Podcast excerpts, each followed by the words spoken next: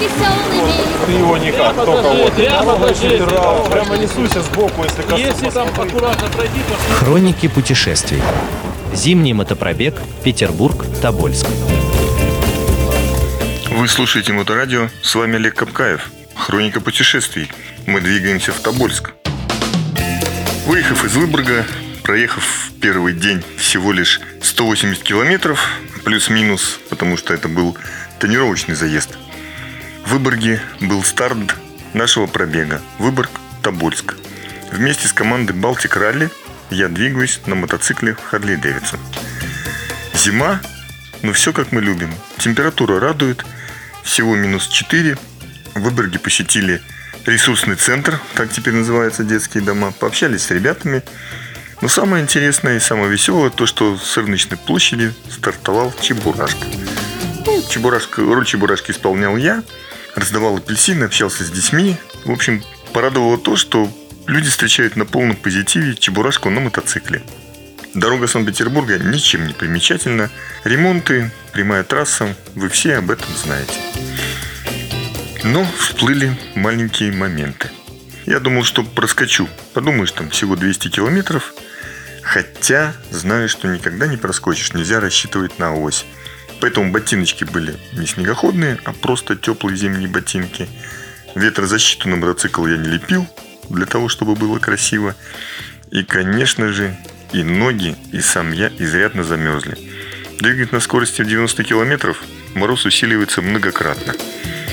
Поэтому весь вечер был посвящен снаряжению мотоцикла в настоящую дорогу. Наклеена пенка, сделан теплый кокон, подключены всевозможные подогревы, и с утра мы двинулись в путь. Ну как с утра, ближе к обеду. Дорога до Твери нас порадовала всеми возможными погодами. Был гололед, был снегопад, была маленькая метель, был мокрый снег, было сухо. Минимальная температура минус 11. Прекрасно. Ты едешь, сухой асфальт, стекло шлема не забивается. Но когда в какой-то момент при температуре минус 4 началась метель, пошел сильный снег, вот тут я еще раз прочувствовал все прелести и непрелести трехколесного Харли Дэвидсона. Мотоцикл становится едва управляем. На любой кочке, а кочки ты ловишь все, так же как и снежные заряды, потому что у тебя три колеса расположены таким образом, что тебе все-таки эти кочки не объехать. Приходится либо одним, либо двумя колесами наезжать. Короткая база тебя немножко переставляет, ветер встречных фур норовит тебя затолкать на объемник. Ну, скорость пришлось бавить, поэтому поначалу двигались не очень быстро. Мороз минус 11 при хорошей экипировке, конечно, позволяет тебе ехать достаточно комфортно. Подогрев стекла расширяет видимость, ведь ты пожираешь пространство и мчишься на мотоцикле зимой. Ну, так нужно писать в книгах. На самом деле ты просто двигаешься в общем потоке, стараясь особо никого не обгонять и в то же время стараясь не держаться за фурами, из-за которых поднимается мокрая марево. Слякоть – это самое неприятное. Кто главный враг для мотоциклиста зимой?